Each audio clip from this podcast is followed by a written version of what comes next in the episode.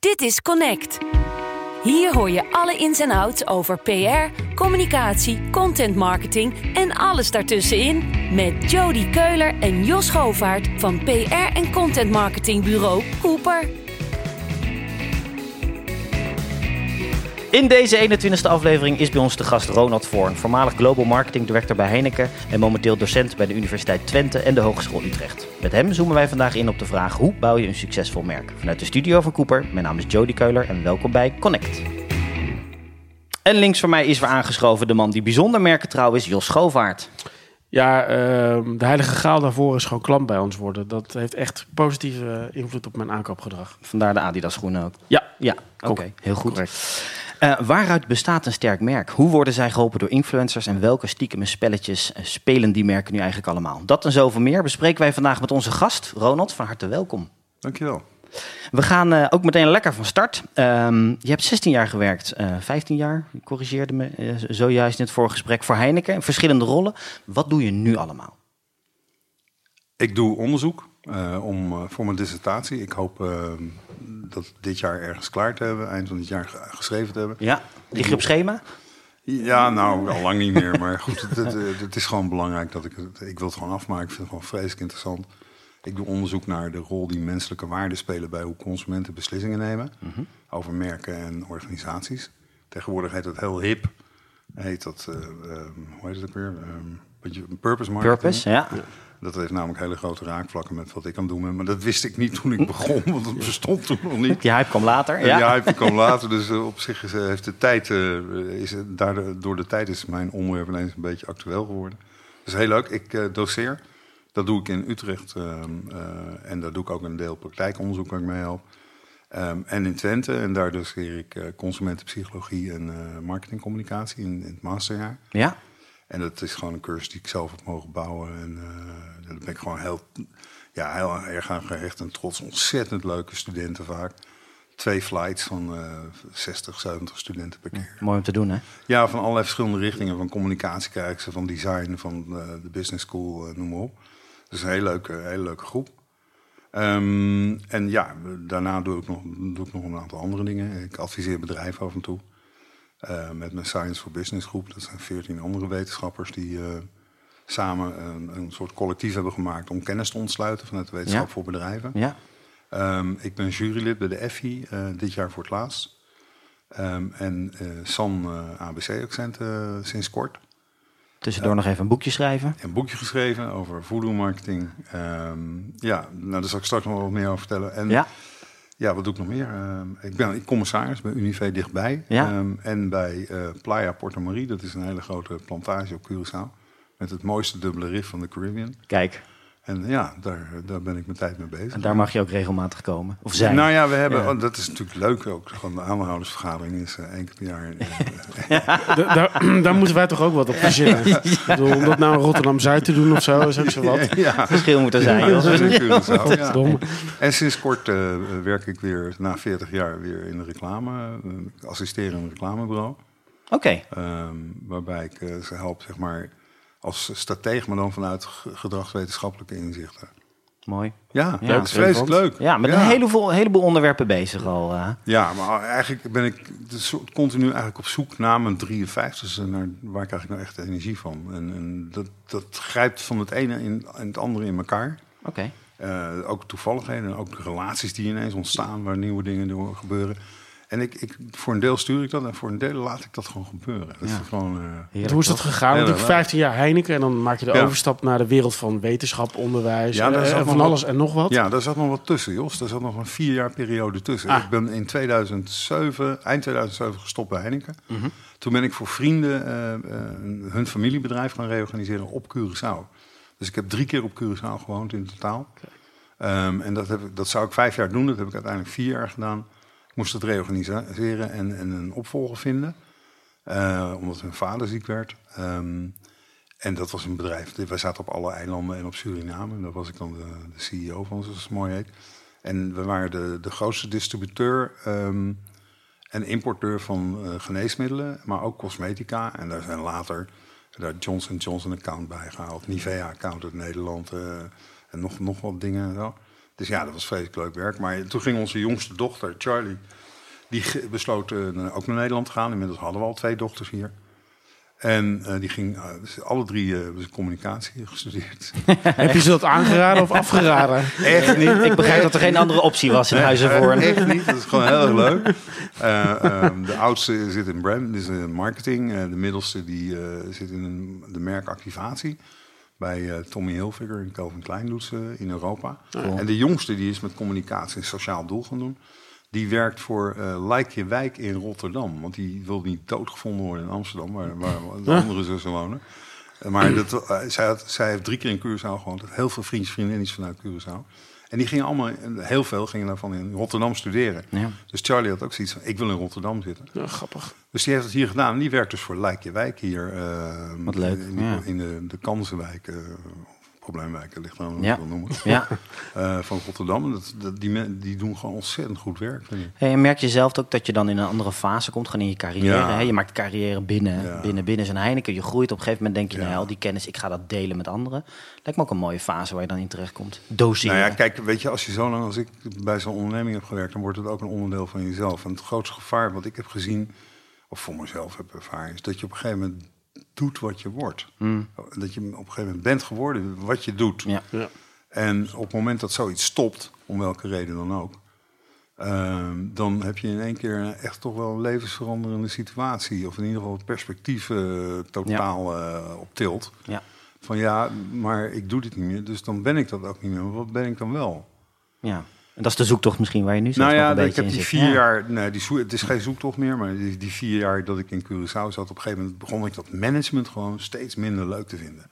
Het gezeik met personeel en vakbonden. en, Niet zo lachen jij. en, en- nee, echt. Ik bedoel, dat is, het is echt waar. Hè? Ik wens Ja. veel personeel. Is geen mooi Joods hè? gezegde. Ja, ja, Nee, maar goed, ja. het is gewoon eh, ook hele goede voorbeelden en leuke Tuurlijk. ervaringen mee. Maar ik kreeg er gewoon steeds meer, minder energie van. Ja. Ik merkte dat ik losgekomen was van wat, wat ik eigenlijk gestudeerd had en wat ik leuk vond. Ja. Ik ben van de eerste lichting communicatie in eh, Utrecht. Daar had ik heel bewust voor gekozen. Reclame en PR. En eh, ja, de- op een gegeven moment groeide, groeide, groeide ik door. En toen ja, kwam de ene kans naar de andere. En toen zat ik ineens als general manager. En ja, sommige mensen zijn er gewoon veel beter in dan ik. Ja. Heel simpel. Ja, dat is de realiteit dan. ehm, en mijn energie ligt blijkbaar toch ergens anders. Dus toen was de keuze, toen onze kinderen in Nederland gingen, wat, wat dan? Nou, ik ben ooit gesjeest op de leraaropleiding. Na mijn HAVO, voordat ik eh, communicatie ging doen, eh, zat ik op de leraaropleiding in Witte Lely in Amsterdam. Ah, en ik wilde namelijk leraar geschiedenis. En, Dus het eh, zat er altijd wel een beetje Frans in. worden. Ja. Ja. Mijn oma was ook lerares, mijn oma van vaderskant. Eh, dus dat zat er altijd wel een beetje in. Ik heb ook altijd jongere collega's meegeholpen als coach, eh, zeg maar. En dat, dat, daar hadden we ook programma's voor. Ja. Dat je eh, gewoon jongere mensen be- begeleidde. En dan, die konden je alles vragen wat ze niet aan hun eigen baas konden vragen. Ja. En dat bleef dan ook onder ons. ja. En dat alles neem je mee, hè? Ik bedoel, en daardoor Ja. sta je nu ook wat je, hè, waar Nou je ja, nu toen- staat, doe je wat je doet. Ja, toen was de vraag eigenlijk... En ik, ik had ooit een keer ehm, intern gezeten bij Michigan. Bij Ja. de executive opleiding daar. En daar, daar is eigenlijk de kiem weer ontstaan van... als ik ooit een keer de kans krijg, ga ik weer studeren. Dus toen die, toen die mogelijkheid zich voordeed... of toen die, dat moment in mijn leven ontstond eh, rond mijn 52e... toen was zoiets van, ja, wat gaan we doen? Nou, we gaan terug naar Nederland, klaar. Ja. Maar wat gaan we doen? Ik zei, nou, ik ga sowieso studeren en dan zie ik wel verder. Dus toen ben ik eh, naar Nederland gevlogen, naar Twente, want dat was de beste opleiding marketing en communicatie van Nederland. Op dat moment volgens de Ja. studie, dus een online studiegids. en ik, heb, ik heb ze, ik heb ze gebeld, mag ik langskomen? De Elsevier-uitgave of Ja. zo. Ja. Ja, je, je, je moet toch wat vanuit Curaçao, je moet Ja. dat toch wel vergelijken. Ja. Dus, Ja. eh, ik denk, dan ga ik ook weer dagonderwijs doen, want dan wil ik er helemaal bij zijn in mijn oude, oude vak, zeg maar.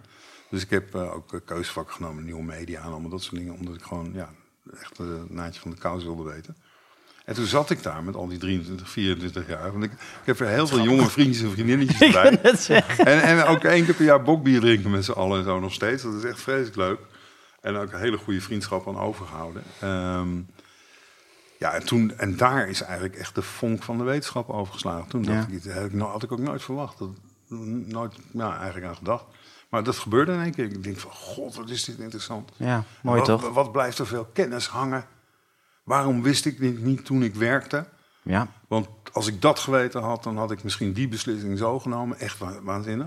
Ja. Nou, laten we kijken of we er nog En- meer en toen kennis nog- uit je kunnen Ja. peuteren. Ook om dat te, te Ja, en delen toen, en met... toen ging ik door. Ja, ja heerlijk. En toen toch? ging ik bloggen op een gegeven moment. Ik, ik hield ervan om die kennis te ook te verspreiden. En dat is ook het idee achter Science for Business, om dat gewoon te ontsluiten. Nou, het lukt aardig volgens mij. Ja. Hey, tijd voor de eerste, eerste stelling. Eh, een eens of een oneens. Ehm, graag antwoord op deze eh, stelling van jouw kant. Mhm. Er wordt te weinig aandacht en geld geïnvesteerd in het bouwen van sterke merken.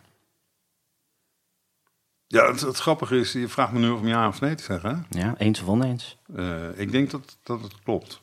Ehm, je kan het ook meten. Mhm. Ehm, als je inderdaad gewoon de gegevens volgt die gevonden zijn in de onderzoeken van Binet en Field bijvoorbeeld in Engeland. Waarvan ik nu begrijp dat die ook in Nederland eh, toegepast gaan worden. Die gaat hier ook onderzoek plaatsvinden. Ja? Ehm, ik geloof door de VEA. Eh, die is daar met verkennende gesprekken bezig. Ja.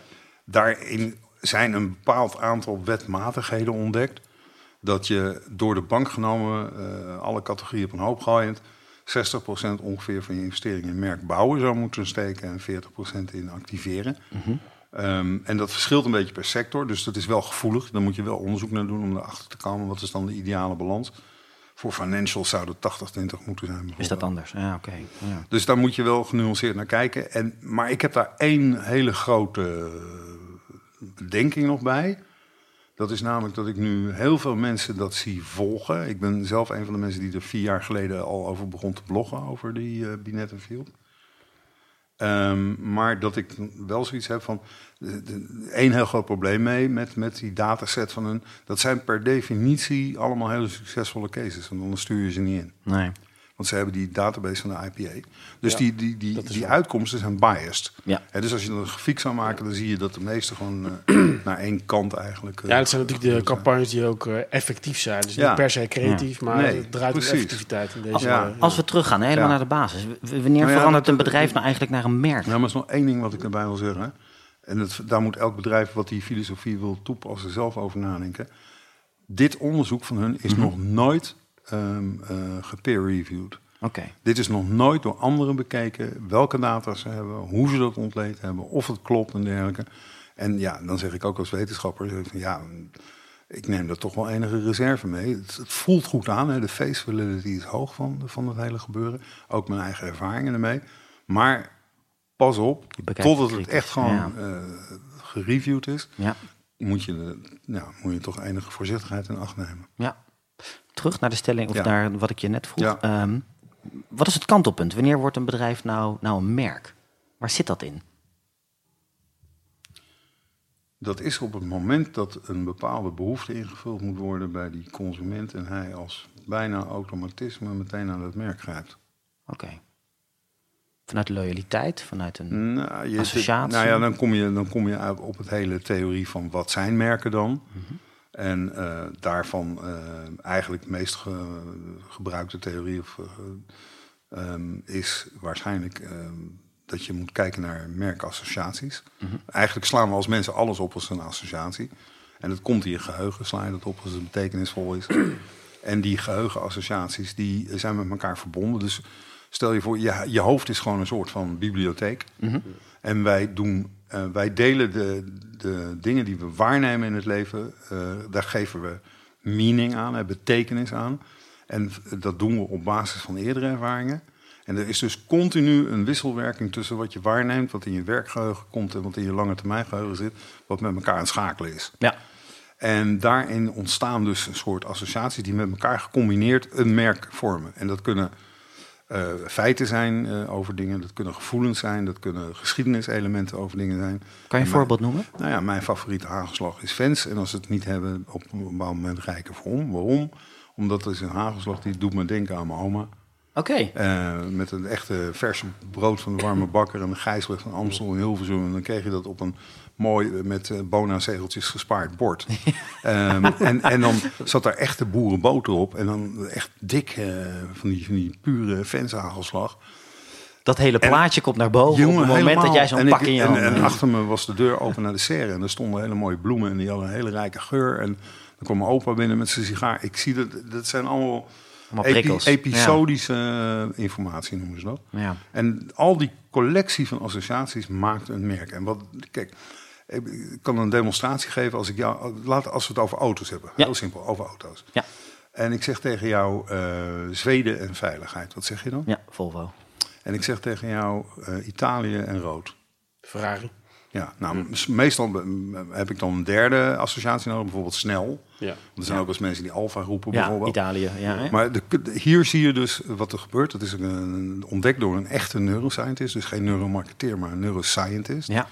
Eh, Anderson. En die heeft, eh, die heeft het over de spreading activation of memory. En Mm.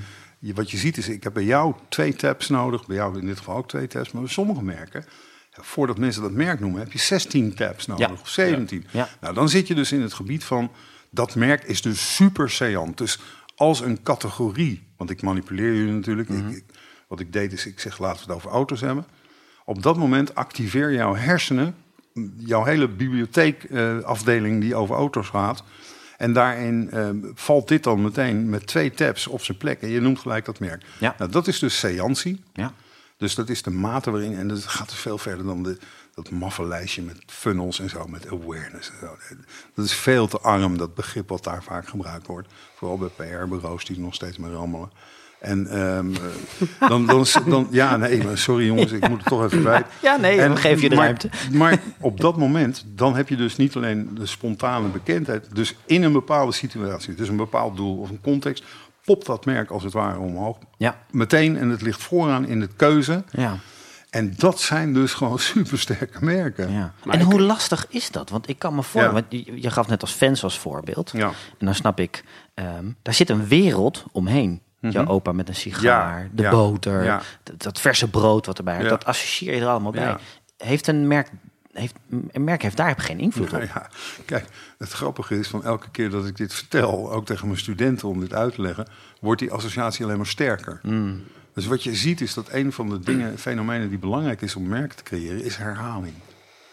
En naarmate je herhaalt, wordt die verbindenis tussen die associaties, die, dat pad, Ja. wordt steeds sterker. Ja. Als je dat niet herhaalt, dan kan het ook eh, oplossen, dat pad als het ware. Het verdwijnt niet, zeggen ze. Eh, die associaties zijn er wel, maar die verbindingen die Het wordt worden, ja. zwakker. Dat is dus een van de dingen die je met marketing, communicatie of communicatie gewoon in zijn- breedte ook kan bereiken. En die heb je ook nodig, die herhaling. Waarom? Omdat je meestal niet echt interessant bent op een bepaald moment. En dat, dan ben je dus minder relevant. Laten we laten we geen low en high involvement noemen, waar we maar over relevantie hebben. Dus op het moment dat, het- dat je niet relevant bent en je hebt het niet over dat merk eh, tegen mensen, dan gaat dat decayen. Dus je moet blijven herhalen. Dat is juist de kracht van reclame. Ja. Eh, informeren en, en eh, enthousiasmeren en, en eh, reminden. Dat is drie functies die, je waar je naar moet kijken. Dus hoe gaat het in algemene zin in de markt, Mhm. vind je? Als je gewoon kijkt naar wat, wat merken doen. Ik ben, ik ben nu een boek aan het lezen van Jaap Torenaar. Dat gaat vooral over eh, reclames van vroeger en waarom ze goed en sterk eh, zijn. Da- da- daar vind je echt wel veel van die vast, eh, niet vastgeroest, maar echt eh, goed geslepen eh, verhaallijnen waar ze vroeger veel langer aan vasthielden, lijkt het wel. Eh, en toen trad de vernieuwingsdrang bij reclamemakers in. Dat, dat lijkt me. eh, Volgens mij zijn we niet helemaal teruggekeerd. Hoe kijk jij daarnaar? Ehm, je hebt een, een explosie van eh, media gehad. Ja. En je ziet ook in hoe mensen hun tijd besteden dat ze van steeds meer media gebruik maken. Het grappige is dat de klassieke media werden doodverklaard eh, op een gegeven moment. Maar wat je juist ziet is dat, dat juist de tijd dat mensen bezig zijn in hun leven met media juist aan het groeien is in, in zijn totaliteit. Ehm, maar desalniettemin, we hebben nu ook mogelijkheden om tegelijkertijd met verschillende media bezig te zijn. Dus terwijl je naar tv kijkt, eh, toch eh, zit te twitteren met het Songfestival, bij wijze van spreken. Ehm, dus de, de mogelijkheden die we hebben eh, om onszelf te vermaken, te informeren, die zijn gewoon geëxplodeerd. Dat betekent dus bij- per definitie dat het veel moeilijker wordt om gezien te worden en ervaren te worden. Ja.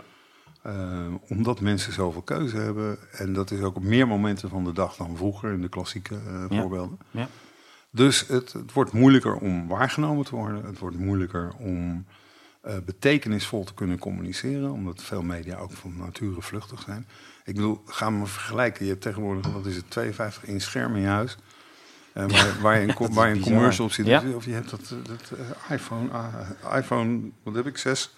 iPhone 6 ding in je schermpje. Ja, Moet je kijken wat, voor, wat, wat voor verschil dat maakt. Ik Ja. bedoel, dat, daar word je toch echt minder ingezogen als die ervaring die daar met je surround sound eh, voor, voor je plaatsvindt met die commercial. Dus ook dat is dus een eh, verandering. En daarnaast is er gewoon ontiegelijk weinig verstand van hoe je gewoon je communicatie maakt met mensen die online bezig zijn. Hoe kijk jij naar Heineken? Nu ook actief in al deze diverse, Je in dat, in dat medialandschap. Explosieve opmerking. Je wat zei je? Hoe kijk je naar Heineken in dit landschap? Doen ze het goed? Ja, ik vind de, de- ja, de, de uitingen die ik ervan zie, eh, los van het feit dat ik de strategie niet meer ken. Mhm. eh, en de, de budget niet ken die ze doen, maar wat ik inhoudelijk zie, zitten een aantal hele, hele goede voorbeelden van hoe je on strategy blijft en toch eigen tijd kan blijven. En dat doen ze gewoon goed. Ja. ja. Als, je, als je dat sterke merk wilt opbouwen, hè, waar begin je? Wat is cruciaal de eerste. Ja, stap? Goed product. Goed product, ja, is Goed, dat pro- ja, nee, maar ik doe zelf onderzoek ook naar van wat zijn nou de, wanneer zijn nou de functionele eigenschappen het belangrijkste. Wanneer de merkpersoonlijkheidseigenschappen, waar heel lang veel over gepubliceerd is. En wanneer merkwaarde bijvoorbeeld zijn, zijn ze interessant. En als je daar echt experimenten mee gaat doen, je gaat mensen in situaties plaatsen waarin ze in een bepaald tijdsgewricht een beslissing moeten nemen Ja. Dan zie je echt heel duidelijk dat eh, ongeacht welk moment, misschien heel ver in de toekomst, maar eh, ongeacht het moment waar mensen mee te maken hebben, dat eh, functionele eigenschappen gewoon het belangrijkste blijven. Klaar. Hoe, hoe kijk jij naar bijvoorbeeld zo'n merk Kompas? Vind je dat onzin? Help me even, ik heb iets gemist. Nou ja, de, de, de, de waardes, de overtuiging, de belofte, zo'n purpose. Dat is nu natuurlijk helemaal de hype. Eh, wat ik, wat ik, als ik afga op mijn eigen onderzoek, en dat lijkt me wel verstandig. ehm, Mhm. Zeker. Voor mezelf. Voor mezelf. nee, maar wat ik gewoon zie, is dat als mensen eh, voor langere tijd een beslissing maken. En sommige mensen noemen dat een relatie. Eh, maar als je voor langere termijn een beslissing maakt, bijvoorbeeld een auto of een autoverzekering, waar je gemiddeld, weet ik veel, negen jaar mee doet in Nederland, met een autoverzekering. Dan zie ik dat ehm, op het moment dat die tijd toeneemt, dat er ook ehm, gezocht wordt naar een overeenkomst in meer als abstracte gegevens. Nou, dat zeg ik misschien een beetje moeilijk. Waarden zijn heel veel eh, abstracter dan functionele producteigenschappen. En er is een theorie, dat heet de construal level theorie. Die zegt eigenlijk, op mensen nu een beslissing moeten nemen, doen ze dat meestal op iets wat heel tastbaar is. Dus de prijs, de vorm, de verpakking, eh, de functionaliteit ervan. Maar als je mensen in een situatie zet dat ze een beslissing moeten nemen die langer weg ligt, bijvoorbeeld wat ga je kiezen als je het over een jaar doet? Nou, bijvoorbeeld als je een, een keuze hebt tussen een wekkerradio. Wekkerradio nu, die moet gewoon op tijd afgaan. Ja. Simpel zat. functie, Ja. ja. maar als je gaat kijken, en dat is ook een onderzoek, dat is, komt ook uit een experiment. Over an- anderhalf jaar of een jaar, dan vind je eigenlijk het feit dat hij heel mooi geluidskwaliteit heeft van de radio die die eh, muziek die die speelt, vind je eigenlijk veel belangrijker. Ja. Dus het is heel grappig hoe men- mensen dat construeren. Vandaar dat het ook de construal level theory heeft. Dus in, dichtbij is functioneel, ver weg is meer abstract. Nou, dat was mijn theorie. Ik heb gekeken of dit werkte. Waarden zijn veel abstracter dan producteigenschappen. En ook nog een keer abstracter dan merkpersoonlijkheidseigenschappen. Dus onze hypothese was... als je langer met iets gaat doen... dan gaan die waarden een grotere rol spelen. En dat blijkt dus te kloppen. Dat hebben we aangetoond. En, en niet, niet met een klein effect grootte... maar echt een mega-effect grootte van een, ja, coherence D van eh, 1.2. Nou, dat is giga in effectgroottes. Punt 8 is meestal een groot effect. Ja, Punt 1.2, ja, dan heb je als wetenschapper ga je door gewoon het dak. echt, eh, Ja. ja, dan ga je toch wel even een biertje pakken. Ja, Ja, dat- ja, ja, Ja. ja. dat, is, dat is wel mooi als je dat vindt. Dus wat zegt dat? Als jij een service hebt of een product eh, die in zo'n situatie zit, dan you better spend time eh, op wat zijn nou de waarden waar we voor staan Ja. en hoe gaan we die beleven. Is dat over tijd belangrijker geworden, denk je? Of heeft dat altijd, is dat een soort van constante door de geschiedenis? Ik denk heen? dat, ik denk dat eh, sowieso eh, waarden als fenomeen, hè, dus de behoefte aan vrijheid, de behoefte aan natuur, goede, eh zuinig zijn op de natuur, aardig zijn voor elkaar, iets over hebben voor elkaar. Eh, maar ook persoonlijke dingen, als je jezelf kunnen uit, uitdrukken en eigen vrijheid hebben voor je eigen beslissingen. Maar ook veiligheid van je gezin, van je omgeving. Dat soort waardepatronen. Dat, kun je, dat is een heel mooi systeem van Schwartz. Die heeft dat allemaal mooi op een rijtje gezet. Het is wereldwijd het meest gebruikte systeem ook. En die heeft een waardecirkel en dan kan je dus echt dat allemaal identificeren. En daar zie je dus dat, ehm, dat waarden eigenlijk een enorme motor zijn van gedrag. Al, al, al zolang als we mensen hebben waarschijnlijk. Maar we praten er misschien wat meer over, over dat soort onderwerpen. Ehm, we hebben er op dit moment gewoon meer aandacht voor. Ja. Ehm, en, en ik denk dat dat verstandig is. Er zijn namelijk ook krachten aan de gang die ons ook met de neus op feiten drukken. Waar we heel lang niet over hebben moeten nadenken. Ik bedoel, het voortbestaan van de wereld in al, allerlei vormen. Bijvoorbeeld, eh, kijk naar de, de, de, het systeem wat de United Nations ook hanteert. Als we kijken naar de duurzaamheid van de wereld en hoe, hoe kunnen we sustainable met elkaar door. En dan zie je die sustainability variant of eh, element zie je ook steeds meer groeien in waarde. Ja. En met name ben je dan goed bezig als je het ook op een gegeven moment opsluit in je DNA van je onderneming. Je hoeft er niet mee geboren te worden. Nee, maar dat, dat Maar- vind ik een belangrijk punt. maar- er zijn natuurlijk een heleboel bedrijven die, die misschien al 100 jaar bestaan. Ja, en een bepaalde herkomst hebben en zich ineens Mhm. realiseren omdat er andere mensen werken, omdat de omgeving eh, eh, zich roert. Allerlei oorzaken en ineens denken van we moeten aan de gang. Ja, Ja. En, en dan eh, doen ze met goede intenties iets. Het gaat soms, soms goed, soms gaat het Ja. eh, niet lekker. Eh, Maar dan is de kritiek is ook wel heel snel. ja. Valt me op. Ja, maar ja, weet je, dat is prima. Het is ook, ook fijn om mensen te hebben die kritiek leveren. Maar je moet gaan nadenken. Dus minder, meer nadenken, minder praten. Ehm, waar je naar moet gaan kijken is van hoe oprecht ben ik erin. En dan kan je dat meten ook bijvoorbeeld naar ehm, hoe structureel worden die waarden dan toegepast en ingebed in die organisatie. En je hebt de keus tegenwoordig om een B-corporation te worden. En een B-corporation zijn bedrijven die er bewust voor gekozen hebben om zich te laten sturen door eh, een hele grote mate door sociale doelen. Plus aan die erkenning om dat te worden zit een, een eh, vettingproces hoe zeg je dat? Een eh, Ja. assessmentprocedures en allemaal dat die wordt helemaal Toelating, doorgelicht, om het zo maar eens te noemen. En pas als je aan alle voorwaarden voldoet, dan word je daartoe toegelaten. En een van de harde dingen daarin is dat je dus ook geaudit wordt op, dat, op, die, op die zaken die met je waarden samenhangen en je sociale doelen en dat soort zaken. Dus het gaat verder dan een sociaal jaarverslag maken of Ja. een sustainability jaarverslag zoals bij Heineken. Dit gaat echt nog een stap dieper. En bijvoorbeeld een hele grote is net eh, overgestapt, eh, Danone bijvoorbeeld. Oké. Die zijn echt helemaal gefocust daarmee bezig.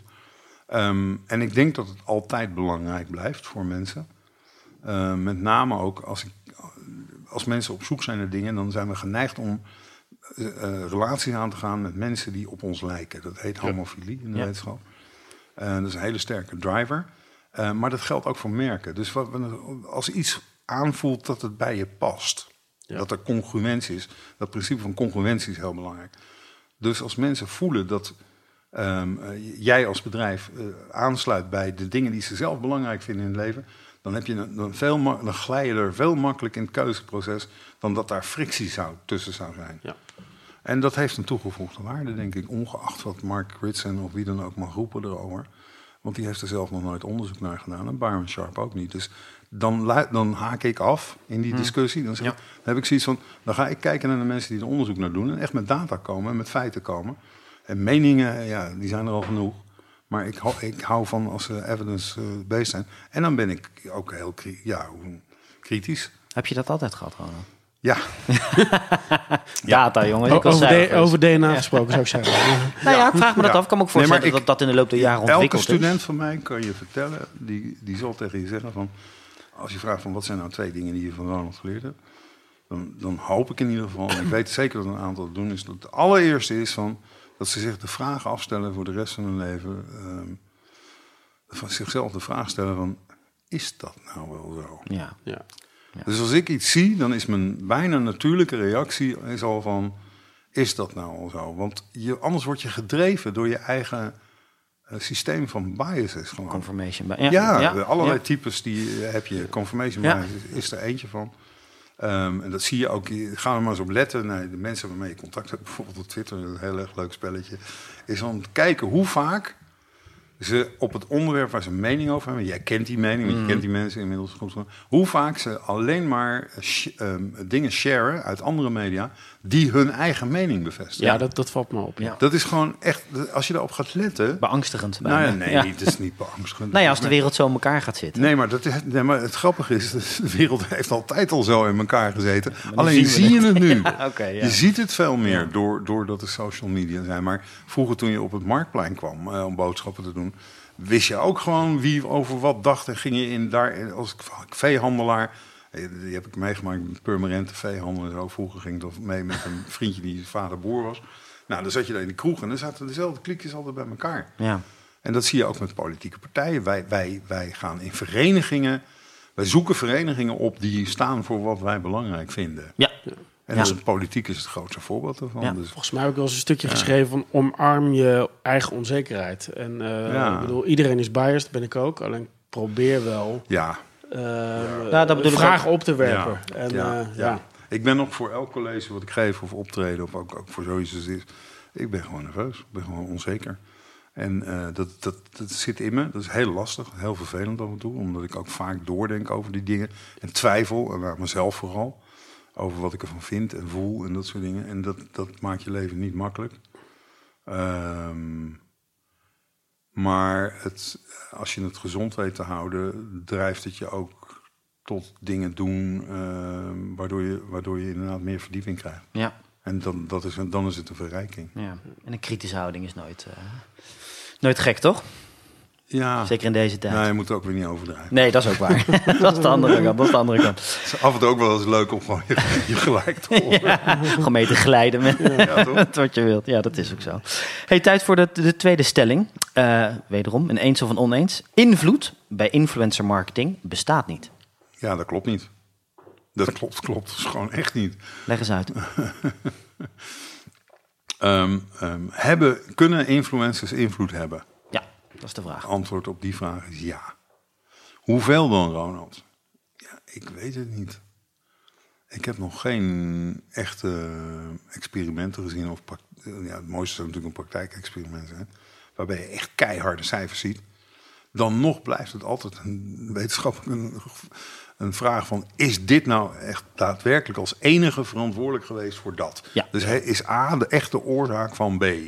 En hebben daar geen moderators tussen gespeeld of versterkende factoren?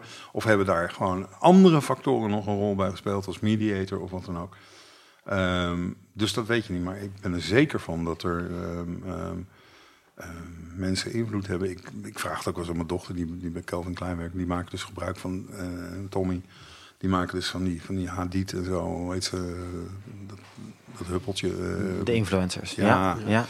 Ehm, die maken daar gebruik van. Die zijn daar wild enthousiast van. Die, die zien daar resultaten van. Ja.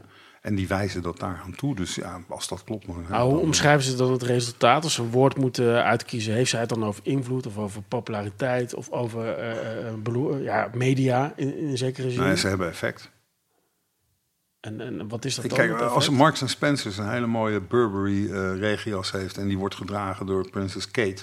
Nou, Ja. En de ja, Ja. echt serieus. En de Ja. volgende dag zijn die kringen uitverkocht. Ja. ja, ja, en niet, en niet aan Tippy Wan en Laren. Nee, eh, echt aan eh, de mensen die, die je graag wil, erin wil hebben lopen. Ja. Nou ja, dat, dan heb je toch invloed daar. En dat is ook niet zo gek. Wij zijn sociaal lerende wezens. We hebben heel veel dingen in ons leven geleerd van anderen. Niet alleen door wat ze zeggen, maar ook door wat ze doen. Dus dat hebben we gezien. Dus een mens is zo ontzettend sociaal afhankelijk voor alles hoe die is en wat die is. Dus het zou vreemd zijn, ook voor mij, om dan te zeggen van ja, influencer marketing kan geen invloed hebben. Nee, dat is ook zo. Maar Ja. welke het is en Ja. hoeveel en dan per influencer, ja, dat is natuurlijk de vraag. En als die gasten allemaal in Insta-potjes gaan lopen klooien en, en eh, die cijfers gewoon onbetrouwbaar maken daardoor. Ja. En ook gaan lopen eh, niet vermelden dat ze voor gesponsord worden en dat soort zaken. En niet ethisch bezig zijn door zich te realiseren dat ze vaak aantrekkelijk zijn voor jongere mensen die nog aan identiteitsvorming bezig zijn. Ja. Van al die vrouwen met van die ploflippen, man. Die, die, die, die- nee, maar die gaan, die, die gaan dan helemaal... Oh, ja, ja, ik heb er eentje gezien, hè. Ik, sto, echt, ik viel zo van mijn stoel. Ik denk, wat ben jij nou een muts? Heb je leuke je- gesprekken met jouw dochter hierover? Ja, zeker. ik kan me maar met alle drie. Maar dan ga jij daar in je minietje, die je ook op een of andere manier, ook weer zo'n rolpatroon bevestigend dingetje, weet je wel. Dan zit je daar naar te kijken en dan gaat ze daar liggen bij zo'n zo'n zo'n botox-spuiter. En dan ligt ze daar zo'n ding en dan gaat ze dat helemaal zitten uitleggen. Alsof het, ja, er is helemaal geen gevaar. En dat mensen wat dat dan doet, zeggen, oh nee, er zijn geen, geen risico's aan. En ik denk van, dan ben je met medisch-achtige zaken bezig. Dan zit je al die jonge meisjes die echt zo onzeker zijn over hun lijf. Ja. Ik heb drie dochters, hè. Ik, Ja, ik weet ja. er wat van.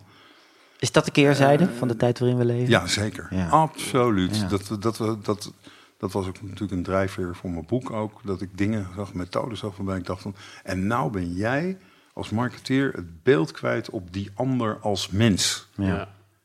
Dan Die, ander, het, die ja. ander is een object geworden. En op het moment dat dat gebeurt met mensen... en dat zie je ook als strategie gebruikt worden in oorlogen of ge- eh, stromingen bijvoorbeeld. Dit geeft, Maar realiseer dit, je. dit geeft Ja. het aan. Als jij mensen kan ontmenselijken Mhm. door de menselijke aspecten van weg te nemen, dan worden het objecten. En dat is met oorlogvoering, met allerlei andere zaken, is dat, wordt dat ook bewust gebruikt. Om ook soldaten bijvoorbeeld gewoon geharder te maken. En te zorgen dat ze inderdaad gaan schieten. Ja. En geen mens zien, maar een, een, een object, een vijand, een, Ja. een monster, eh, noem maar op allemaal. Ehm, en dat fenomeen is ook andersom bekend. Dat heet, dan heet het antropomorfiseren. Dat is het toekennen van menselijke eigenschappen aan niet-menselijke objecten. Ja. Dat is een van de fundamenten onder wat merken zijn trouwens. Ja, robots bijvoorbeeld. Ehm, maar bij robots Ja. speelt het ook een rol, maar bij merken helemaal. Het feit dat wij antropomorfiseren, dat doen we al onbewust, niet bewust. Ehm, dus menselijke eigenschappen toekennen aan alles waarvan we het gevoel hebben dat er een eigen willen in zit of dat het emotie kan ervaren. Ehm, dan, dan gaan we dat doen. Eh, en het onmenselijk is de andere kant ervan. En het vervelende is als jij een spreadsheet ziet met je salesresultaten. en je ziet zelfs eh, de IP-nummers van je klanten. dan zijn het nummers geworden. Ja. En als jouw baas dan zegt van ja, eh, dit is je target en je moet zo overleveren. En ja, dan ga je gewoon conversiemethodes toepassen die ook over het randje heen gaan. Ja.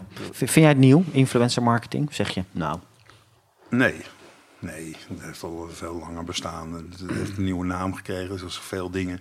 Ik bedoel, eh, consumentenpsychologie heet tegenwoordig neuromarketing door een aantal eh, gasten bedacht. Van dan kunnen we nog meer van onze ideeën verkopen en het hele bedrijfsleven voor de gek houden. Ehm, Maar het is wel een termpje wat al inmiddels een jaartje of vijf, zes of zo eh, meegaat. ja, Zeker. influencer marketing, ja, Ja. zeker. Ja, nee, maar dat is toch mooi. Dus als marketeer eh, naar Nee, het is prachtig gevonden Dan natuurlijk. denk je van, oh, bedoel, eh, dat heb je even knap geframed. ja. Dat je gewoon iemand die, die eh, bekend is om het bekend zijn, vervolgens een product in de hand laat houden. En dat ga je dan influencer marketing. Dat is fantastisch. ja, dat noemden we twintig jaar geleden. Wat was het? Celebrity endorsement of zoiets? Ja, maar wat je, wat Ja. je nu ziet is, eh, kijk, de grote bedrijven ook dit soort dingen. En dat had ik, dat had ik ook bij Heineken. Dan had je de ruimte om te experimenteren met nieuwe methodes. Ja. En dat doe je dan ook omdat je gewoon wil, je wilt niet missen. Je wil kijken wat het waard is voor, voor jou.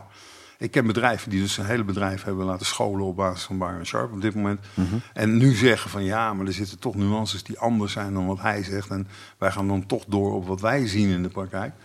Nou ja, dat soort dingen ga je met influencer marketing ook zien. Dat is met alles wat een trend wordt in de marketingcommunicatie vooral. Hè? Want Ja.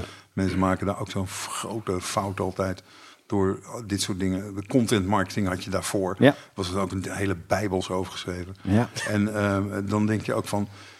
Dan zijn mensen alles aan het oplossen met die tool. Dus hè, als je een hamer hebt bedacht, dan hoop je dat alles een spijker is. Ja, en de wereld toch niet in elkaar. Nee, dat zie, dat zie je nu ook. Maar als je nou Ja. gaat kijken hoe, gro- eh, hoe groot is het echt. Ja. Je kijkt naar de wereldwijde besteding aan marketingcommunicatie of aan, aan advertising alleen. Dan heb ik het niet over alles wat mensen uitgeven binnen bedrijven. Is ongeveer 600 miljard. Mhm. Dat zijn de wereldwijde uitgaven. Als ze, ze hebben nu schattingen van wat er uitgegeven wordt aan influencer marketing. En dat ligt tussen, en dat is nog steeds een groot eh, laag en een bovengrens, 5 en de 10 miljard. Dat betekent ongeveer, moet je denken, als je naar het aantal, bijvoorbeeld op Instagram gaat kijken, naar het aantal eh, influencer marketing uitingen die er zijn eh, in, Ja. op jaarbasis, dat de gemiddelde prijs die ervoor betaald wordt ongeveer 500 dollar per, eh, per post is. Ja. Nou, dat is. Dat is waar je het over hebt. Dus binnen marketingcommunicatie, en dat is dus geen marketing, dat is alleen maar het deeltje van marketing wat zich bezighoudt met communicatie. Niet onbelangrijk trouwens, maar het is een deeltje Mhm. wat een echte marketeer doet. Ehm, dan zie je dat het, eh, ja, stel dat het 10 miljard is van 600 miljard, hoe groot is het dan? Ja, Ja, zeg het maar. ja, Hoe groot is het dan? ja. Het heeft spelaandeel, zou ik zeggen. Ja, en weet je, en vaak met die dingen, Jos, is je moet een combinatie van methoden gebruiken. Dat is altijd het sterkste gebleken. En dat blijkt ook aan- bij Binet en Field, zie je dat ook. Op het moment dat ze dat soort combinatie van inzetten, van middelen gaan bekijken, dan blijkt het elkaar te versterken. Ja. En dat is ook met onderzoek naar bijvoorbeeld viraliteit in sociale netwerken. Hè, met basis van social network analysis is dat aangetoond dat eh, datgene wat online gebeurt ook echt aangejaagd wordt door wat er offline gebeurt en andersom. ja. Ja. Hoe, als- organiseer je dat? Want als je, eh, er zijn natuurlijk veel merken die hebben zelf beperkte capaciteiten wat ze doen. Dus die Ja. gaan eh, eh, om kennis en kunde, maar ook capaciteit te organiseren, gaan ze bureaus verzamelen. Nou, Ja. die, die bureaus zijn allemaal ooit ergens op gebouwd, op een specifiek eh kunstje of op Ja. een specifiek deel van een deel vakgebied eigenlijk. Hoe zorg je dat alle losse onderdelen ook bij elkaar optellen? Want soms zie je ook wel eens merken die doen individueel best aardige Ja. dingen, maar Ja, ja. dan valt de som der delen lastig, eh Ik lastig kan je dat wel maken. vertellen. Dat wordt de grote re- reveille of renaissance in, in marketing-communicatiegebied. Dat gaat gestuurd worden door het besef en inzicht dat die mens waar jij zaken mee wil doen, centraal moet stellen. En ik hoor mensen het nu zeggen van we stellen, sommige bedrijven, we stellen de klant centraal. Ja, Ja, zeg eens ja, you better. En daar hadden we trouwens in 1985 ook al over. Dus ik bedoel, eh, dan ben je redelijk, redelijk laat als je er nu pas mee begint. Maar het is wel een gegeven. Op het moment dat jij niet ehm, een relatie wil leggen of een, een, een transactie wil doen, of, eh, hoe sterk je dat wil uitdrukken, of het wel of niet een relatie is, met die ander. Als je niet uitgaat vanuit die ander, word je zelf altijd per definitie minder succesvol. Dus degene die het echt modern willen aanpakken, zullen altijd beginnen bij de inzichten die je vanuit consumenten kan eh, krijgen. En dat noem ik dus gewoon consumentenpsychologie. Ja. En ik zie ook klanten die daar gewoon om vragen van... luister, ik wil geen eh, gewone stratege hebben van een bureau... of als ze die niet hebben, gewoon een visie. Ik wil dat dit gedragswetenschappelijk onderbouwd wordt. Ja. En dan, pas als je op die manier gaat bekijken... en daar de connectie dan met allerlei marketing-communicatieactiviteiten gaat bekijken... die mogelijk zijn om in te zetten. En dan denk ik ook aan marketing-PR. Maar Dan doe ik even, dus ik PR ook als een onderdeel in het totaal. Ja. En als je op die manier dan bezig bent en dan gaat kijken, dan kan je gewoon ook gewoon eh, eh, inventariseren van wat is de beste set van tools die ik in kan zetten op de beste manier. En dan ook met het beste concept. Hè? Want is vooral bij de digitale jongens nog een armoede in om gewoon conceptueel te kunnen denken. Eh, echt een dragend idee wat in meerdere plekken gebruikt kan worden. Nou, als je dat gaat doen, dan krijg je het nieuwe bureau van de toekomst. Ja. Zie je bureaus al een beweging maken in die richting? Ja, Oké. sommige. Ja. Wie doet het goed, vind je? Ehm. Ja, dan ga je voorbeelden vragen natuurlijk. nou ja, niet, maar zijn het de reclamebureaus die het goed doen? Of juist niet? Zijn het juist de... Nou ja, ik, ik ken wel merken waarvan ik denk van... nou, jullie hebben toch wel goed in de gaten hoe je bezig bent. ja. Eh, en dat doe je op een hele, hele goede manier. En als ik dan één voorbeeld daar moet noemen van de wat nieuwere merken... ja, dan kijk ik bijvoorbeeld naar Coolblue. Ik vind dat echt fantastisch wat die jongens doen. Niet alleen omdat ik ze vanuit communicatie ken... maar ook hoe ze feitelijk leveren. Ik bedoel, ik heb nu eh, het laatste jaar twee wasmachines gekocht. Niet omdat de ene kapot was en de andere eh, de vervang was... maar omdat we op twee plekken een wasmachine nodig hadden. Allebei bij Coolblue. Nou, waanzinnig. Van A tot. Z, Hoe service, die product. in elkaar zit. Die website alleen al, die user-friendliness erin. De- als je vragen hebt, hoe ze je beantwoorden met een WhatsApp. eh, eh, hoe ze dan binnenkomen. Echt letterlijk met een smile en ontzorgend. En, eh, gewoon echt, ze zetten hem neer. Ze ruimen de oude op. Ehm, ik, zat er, ik zit er dan naar te kijken. Ik denk van, hoe doe je dat? Wat, wat doen jullie nou precies? Hoe, Ja. hoe zit dat trucje van jullie in elkaar? En eh, de, qua user experience, eh, dan zeg ik, nou, fantastisch. Eh, Echt, van, echt, echt gaaf. Ja, Echt ja, we kennen het merk goed, een klant Ja. van Ja. ons. En eh, ja. als je ziet hoe zij het doorleven Ja, op Nee, alle maar fronten. Kijk, Ja. ja. het is niet voor niks dat eh, Pieter Zwart natuurlijk zei... eh, e-commerce is een heel dom businessmodel, want het is niet wat we zijn. Wat we doen Ja. is eh, de klantreis voor, Ja. een, eh, voor een wasmachine Ja. kopen. Ziet er gewoon totaal anders uit dan wanneer je een telefoon nodig hebt. absoluut. Eh, eh, en je, je, je gaat er ook op letten als consument nu. Ik was laatst mijn voortuin aan het doen en we hadden tegels nodig en één tegel ging stuk. Ik had die tegels besteld bij de webshop van de Gamma. Dus één tegel gebroken. Wat doe je dan als consument? Het gaat om één tegel. Dus ik pak die, leg die tegel in mijn auto en ik rijd naar de Gamma bij mij in Breda. Ja. Kom ik daar aan en het eerste verhaal is van... ja, meneer heeft die eh, tegel heeft hij bij de webshop gekocht... en dat is een ander bedrijf dan wij. Ja. Ik zeg, ja, daar ben ik toch niet in geïnteresseerd. Ik zeg, Ja. ik zie Gamma op de, eh, op de voorgevel. Ik zeg, dus dat is... Ik, zeg, ik, ik kan het je persoonlijk niet aanrekenen... maar je, ik zeg, je, je baas heeft gewoon ergens niet goed, eh, niet goed nagedacht. Uiteindelijk hebben ze na zes telefoontjes... en moeilijk doen, hebben ze het voor me geregeld... omdat de, de mensen heel bereidwillig waren om me te helpen... Alleen ja, die werden niet bepaald geholpen door, de, door het idee, het construct en de strategie van, eh, van het Ja. bedrijf. En ze hebben het keurig opgelost, nog met de 25 Ja. euro eh, extra waardebon. eh, eh, heel netjes. Maar dan denk ik van ja, weet je, dat soort bedrijven moeten even bij Coolblue gaan kijken. Dat, denk het ook. eh, Ja. Waar ze moeten beginnen. En eh, zeker bij zo'n zo'n zo'n klusbedrijf, zo'n doe-het-zelf bedrijf. Ja, volgens mij komen daar een heleboel verschillende type klanten binnen. En hebben ze Ja. voor een aantal dingen ongetwijfeld vrij typisch gedrag Ja. voor bepaalde gebeurtenissen. Dan denk ik, als Ja, de bouwmarkt die dat snapt en die daar begint, die kan eh, volgens mij de rest van de branche volledig outperformen. Nee, ik wil natuurlijk niet voor eigen parochie preken, maar ik wil het dan toch gezegd hebben. Als ik kijk hoe we bij Unive bezig zijn, bijvoorbeeld met verzekeren. Waar we gewoon zeggen van, nou, hebben we eigenlijk, het is een coöperatie, hè? Ja. Er zit de waarde als heel belangrijk onderdeel in van hoe je opereert. En je hebt, we hebben ook leden, geen klanten, we hebben leden en we hebben ledenvergaderingen. En die bezoek Ja, ik ook bijvoorbeeld. En regio-teamleden en eh, landelijk. En nou, daar zie je hoe dat leeft. we, we hadden een eh, familiedag, of een ledendag, vorig jaar in Ponypark Slagharen. Alleen maar met de coöperatie waar ik dan bij zit, met Unive dichtbij. En er kwamen 10.000 man naartoe. Ik denk van, dat heb ik bij Heineken nog nooit meegemaakt. Weet je. Van, er zit zo- dan? Nou ja, er zit een enorme verbinding waarop ingespeeld wordt. En nu, we zijn nu eigenlijk steeds meer met zekerheid bezig in plaats van verzekeren. Dus ook eh, voorkomen en, en, eh, en bestrijden van risico's. Dus ja, daar doen we dingen in als eh, rookmelders bij boeren, eh, die, die gewoon eh, temperaturen meten, sensoren, waardoor early warning systems geactiveerd worden. En er meteen actie ondernomen wordt om een, om een potentiële brand niet te laten ontstaan, dat soort zaken. We zijn bezig met mensen eh, pa- eh, pakketten te maken, waardoor mensen langer thuis kunnen blijven wonen. Nou, daar krijg ik een warm hart van. Ja. Dan denk ik van, nou, dat, dat vind ik echt gewoon heel maatschappelijk gewoon heel goed actief zijn. Ja.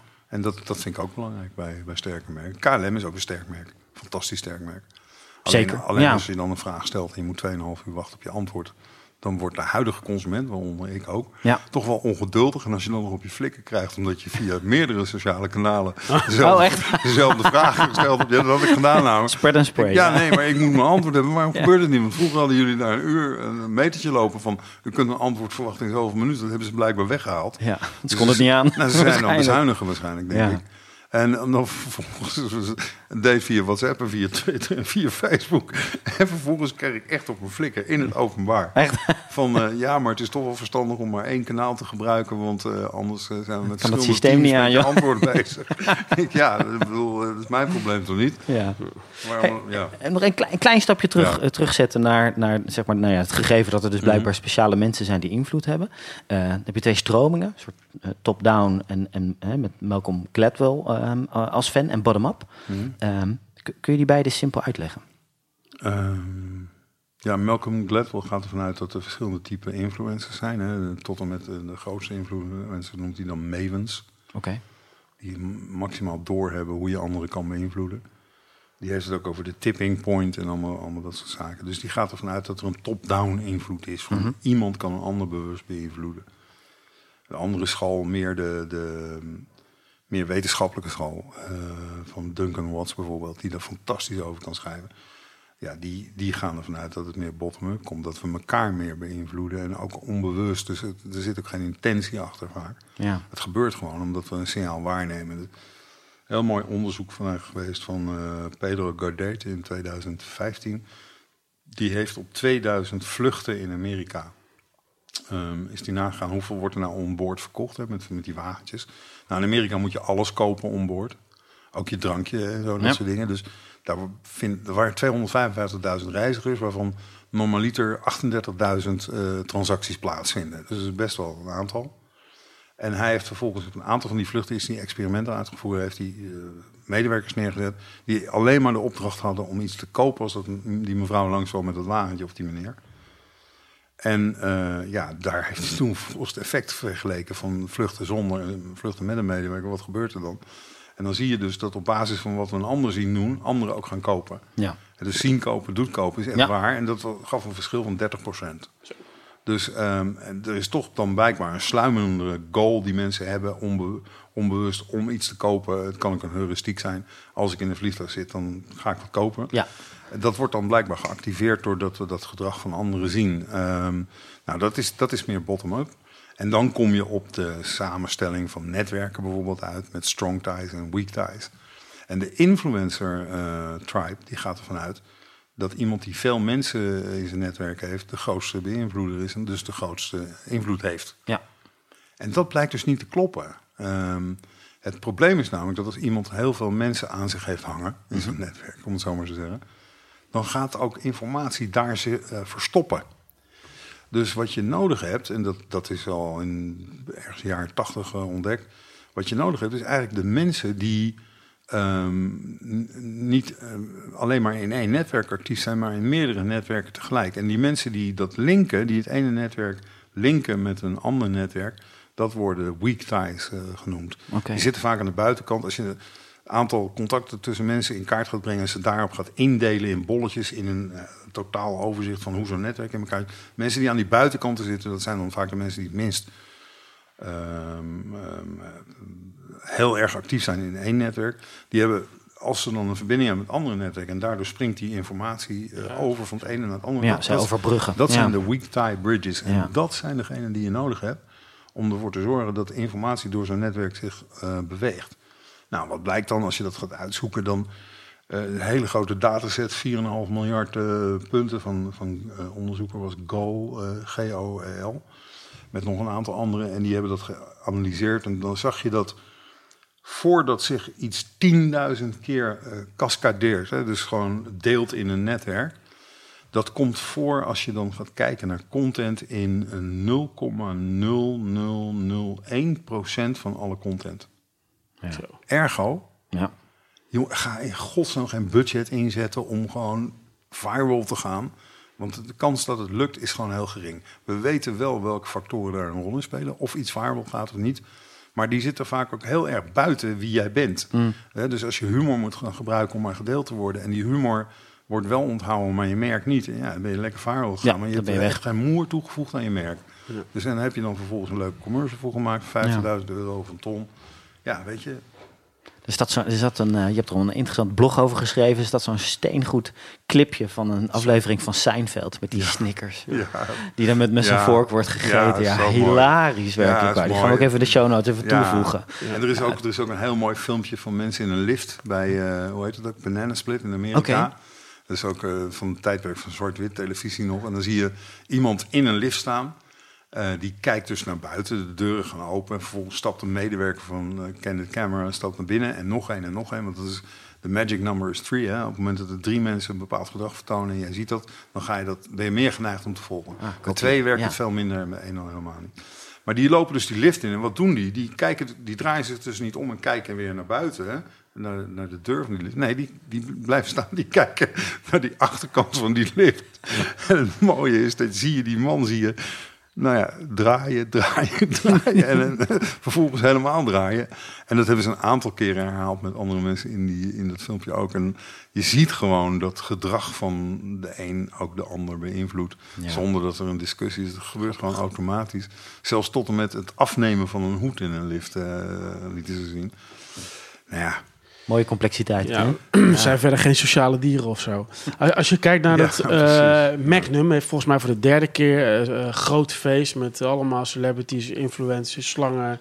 eh, een mooi hotel georganiseerd. Ja. Veel geld tegenaan gegooid, volgens Mhm. mij. wie? Magnum, ijsjesmerk. Oh, Hoe kijk je daarnaar? als je dat Ik heb het niet gezien. Oké. nou ja. Zou dat antwoord op de vraag zijn? Nou ja, de, vraag, de vraag is dan Dat, welke... dat was, zat ik in de doelgroep. Dat is Ja. de allerbelangrijkste vraag. Dat weet ik Nee, niet. ik denk Nee, waarschijnlijk niet. Eh, Wij- wij ook ik niet. eet geen Magnum. Ik eh, ga voor Hagen-Dazs of eh, Ja. Tom Jerry's. Ja. Maar, en, nee, dat weet ik niet. Ik, ik wel een ander voorbeeld wat heel succesvol is geweest. Dat is, eh hoe heet die jongen met die eh, hoodie op, altijd op zijn Twitter-account, die dat, dat deeltijd eh, Alexander Klupping? Oh ja, Ja. Blendel. Ja, dat is vriendje van Matthijs, geloof ik, hè, Mhm. of zo. Want hij mag altijd in die shows eh, alles doen, wat hij wil. Ja, Ehm, ook die een bekende heeft- van Cooper trouwens. Hè? nou, die heeft een keer op een conference over ehm, gedragsbeïnvloeding. ehm, ik heb hem misschien zelf zien optreden, ik heb hem ook echt horen zeggen. Uitgelegd hoe die Blendel eh, beroemd heeft gemaakt. En die heeft dus gewoon een villa afgehuurd in Amsterdam. Daar heeft hij toetbekend Nederland uitgenodigd. Met de garantie dat er geen pers bij zou zijn. Heel veel eh, aantrekkelijke dingen naar binnen gegooid, eh, waaronder drank. Eh, en die mensen krijgen nooit eens een keer een kans om onbespied met elkaar te praten. Want ja, de ene kent de ander wel, maar ook soms niet. En dat is gewoon heel interessant om met elkaar te praten als bekende Nederlanders. Ja. Nou, dus hij heeft ze dronken gevoerd. Ehm, en met dat doel dat die mensen de volgende dag heel spontaan zouden, spontaan, zouden gaan twitteren over het geweldige uitvinding van Blendel. En dat het heel groot zou worden, noem Ja. maar op allemaal. Nou, zo heeft hij dat dus gewoon bewust geprobeerd viral te laten gaan. En eh, door bekende Nederlanders als influencer te gebruiken en ze op die manier te verleiden. Ja. En dat stond hij daar te vertellen. Ik, zie- ik zie hem nog staan. Met helemaal trots en opgevonden hoe slim die wel niet was en hoe hij dat gedaan had en zo. En dan, toen dacht ik even bij mezelf van ja, maar Hmm. jij hebt dat dus gewoon gemanipuleerd, letterlijk. Ja. Eh, ehm, en andere mensen hebben zich daarvoor laten gebruiken. Want Ja, die hadden het is het misschien niet eens door. En hoe trots moet je daar dan op zijn? Ja. En toen was net de tijd dat ik bezig was met voedselmarketing. Dus ik zat me sowieso af te vragen van... Wat, hoe denk je over ethiek en wat wel en wat niet en eh, dat soort dingen. En, dat, en toen hij dat stond te vertellen, dacht ik van ja... Hmm. Ja, misschien boeren slim, maar ik vind het toch niet zo netjes. Ik vind het een prachtig bruggetje naar de derde stelling. Oh, Eens of een oneens van Ja. jouw kant. ja. Het moreel kompas van veel marketeers is ernstig beschadigd. Nou, dat geloof ik niet. Maar er zijn uitzonderingen. Ik geloof niet dat het ernstig beschadigd is. Ik, had het, ik heb het over een heel ander fenomeen ook. Eh, Dat heeft namelijk te maken met het feit of je mensen als mensen ziet of als objecten. Ja. En dat heeft veel minder met moreel kompas te gebruiken, als meer met omstandigheden waarin je zit, waardoor eh, mensen data worden. En er ook niet actief vanuit een bedrijf eh, ehm, dingen worden ingevoerd als ehm, je laten realiseren van, eh, van dat je nog steeds met mensen bezig bent. Dus targets kunnen een probleem zijn, de opvatting van de baas kunnen een probleem zijn.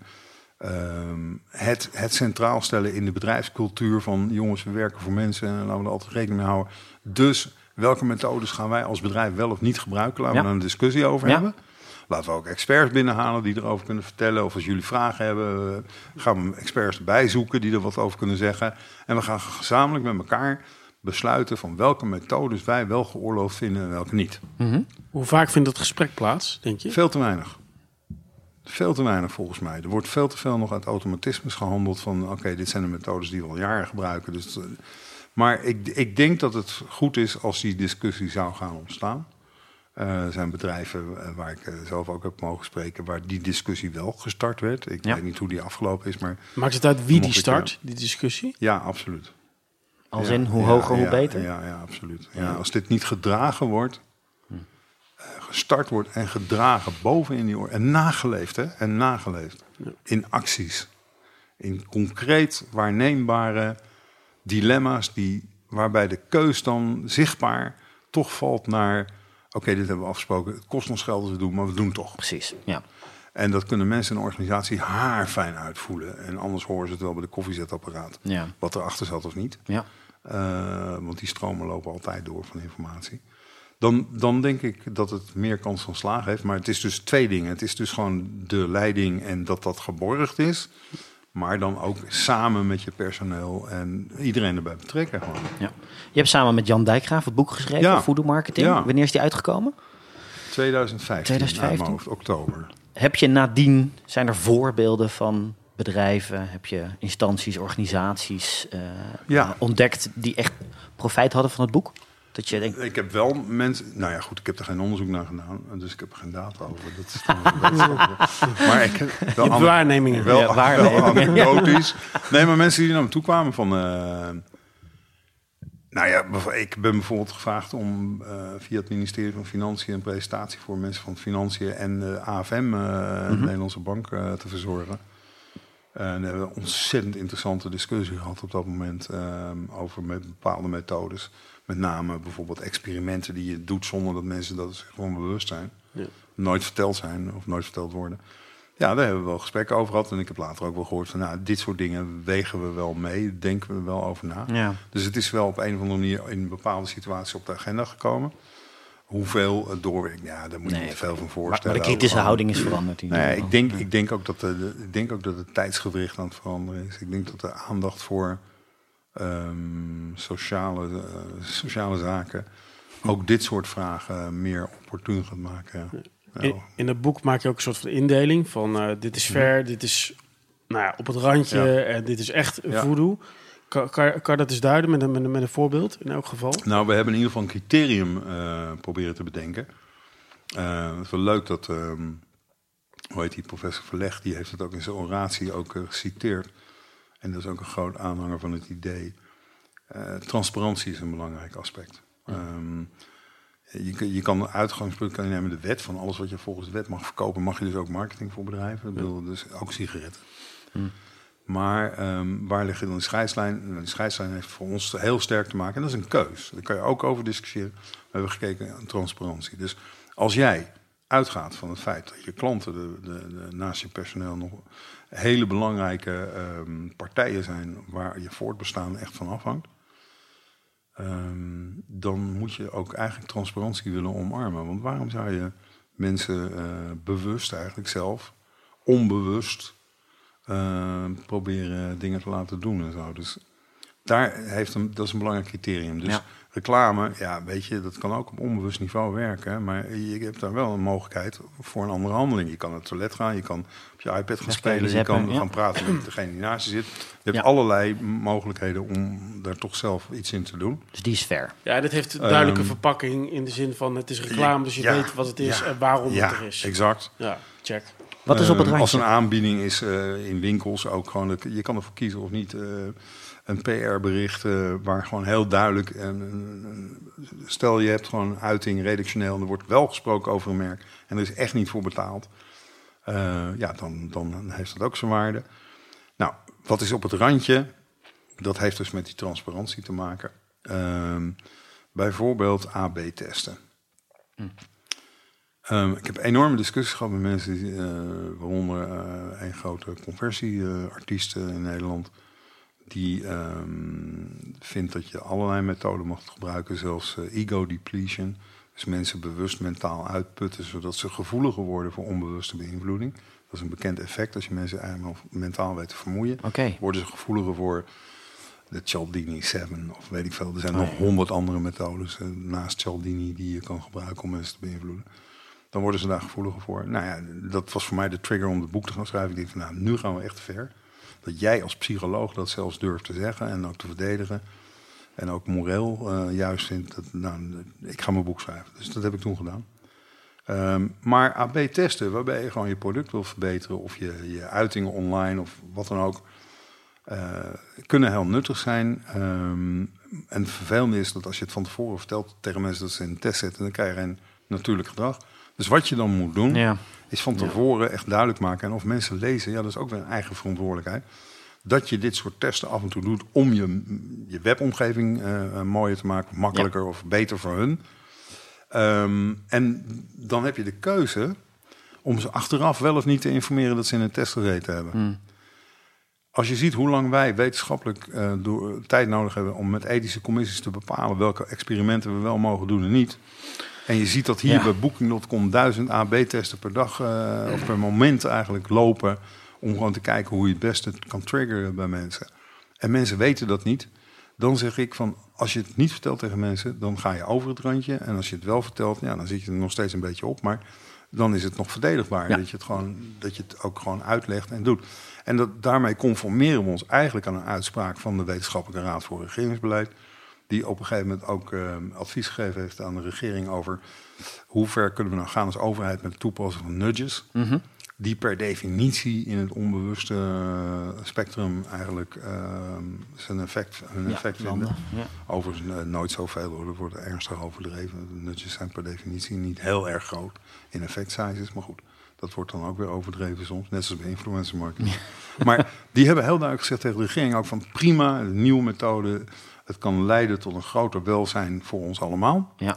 Ehm, ehm, ehm, maar één ding, ook al is het wetenschappelijk aangetoond dat als je van tevoren dit soort dingen bekend zou maken, dat het effect zou dalen, moet je dat toch doen. Hmm.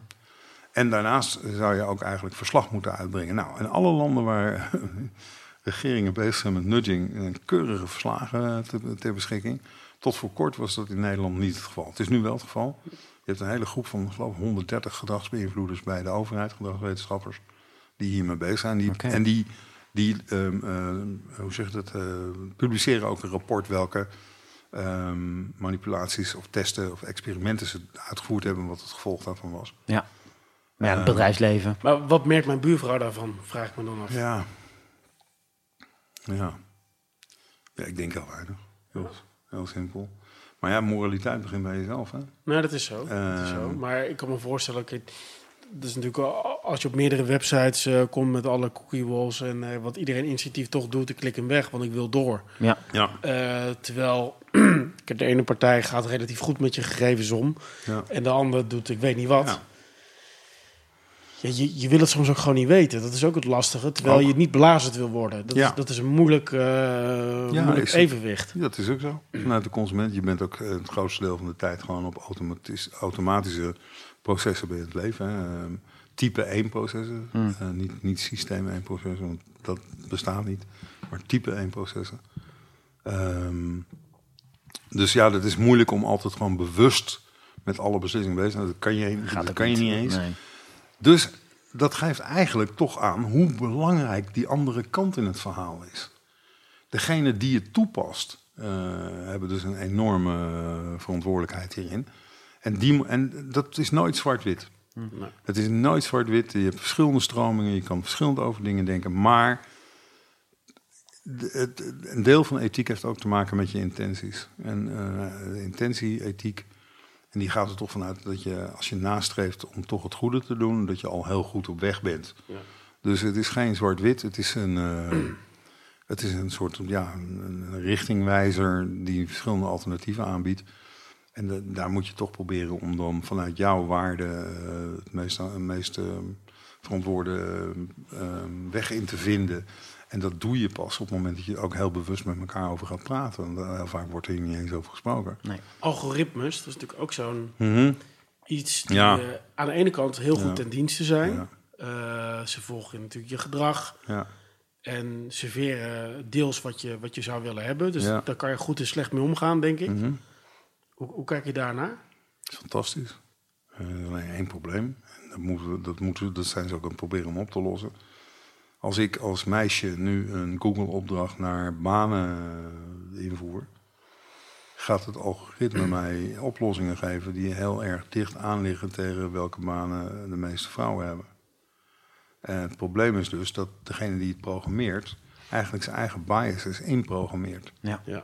En daar zijn ze ook naar aan het kijken van hoe kunnen we dat nou het beste oplossen. En dan, dan zijn ze een zegen. En factor geld. Ik bedoel, in, in, in, in die zin zijn ik natuurlijk ook de adverteerders met de grootste zakken die ook wel snel bovenaan komen. Versus krijg je altijd het goede antwoord voor wat je zoekt. Nou ja, dat, dat, is, dat is de vraag. En Je moet sowieso niet kijken naar de, de search ads. Dan moet je dus gaan kijken naar de organische resultaten. Ja, daar, heb, daar heb je wel wat Sharp altijd het double jeopardy effect noemt. Dat het feit dat je heel bekend bent, juist ook nog weer versterkend gaat werken in je bekendheid. Dus, Ja. En dat zie je in algoritmes ook eh, als effect. En dat, daar, doe je, daar doe je weinig aan, anders dan als consument gewoon heel kritisch zoeken. Eh, en daar meer tijd aan besteden. En ik, ik weet te weinig af van programmeren van algoritmes om daar dan te komen, ja, maar dat of dat of dat. Ja. Dat, dat, dat kan, dat kan ik helaas niet. Maar ik weet wel dat het een issue is en ik weet wel dat er naar gekeken wordt. Ja. Er zit Om de een- oplossing achter te elk algoritme is natuurlijk ook een filosofie, een gedachte van Oh, zeker. waar moet dat Oh vanuit ja, gaan? zeker. Want het is gewoon een soort van aaneenverbinding van wetmatigheden die samen eh, in een bepaalde conditie een bepaalde oplossing geeft of een bepaalde weg wijst. En daar speelt transparantie ook een Ja, rol. maar ik zou zeggen dat merken en maar ook techpartijen Mhm. veel beter moeten uitleggen hoe een algoritme in elkaar zit Zeker. en wat het Ja. doet en waarom dat het Ja. doet. En ik vind dat ze dat Ja. bijna niet doen. Nee, maar die discussie is wel aan het groeien. Ja. En dat heeft, het is natuurlijk een redelijk nieuw fenomeen. En zeker voor, denk ik, gemiddelde ehm, ehm, ja, mens. Consument. Is het toch een beetje ver van mijn bedshow. Dus ja, dat zal op een gegeven moment wel moeten gaan leven. Terwijl als je het weghaalt, Ja. dan krijgt Ja. iedereen ineens waardeloze services. Zo is het ook wel weer. Dat kan, maar ja, er is nog een veel gevaarlijke ontwikkeling. Dat is gewoon met voice.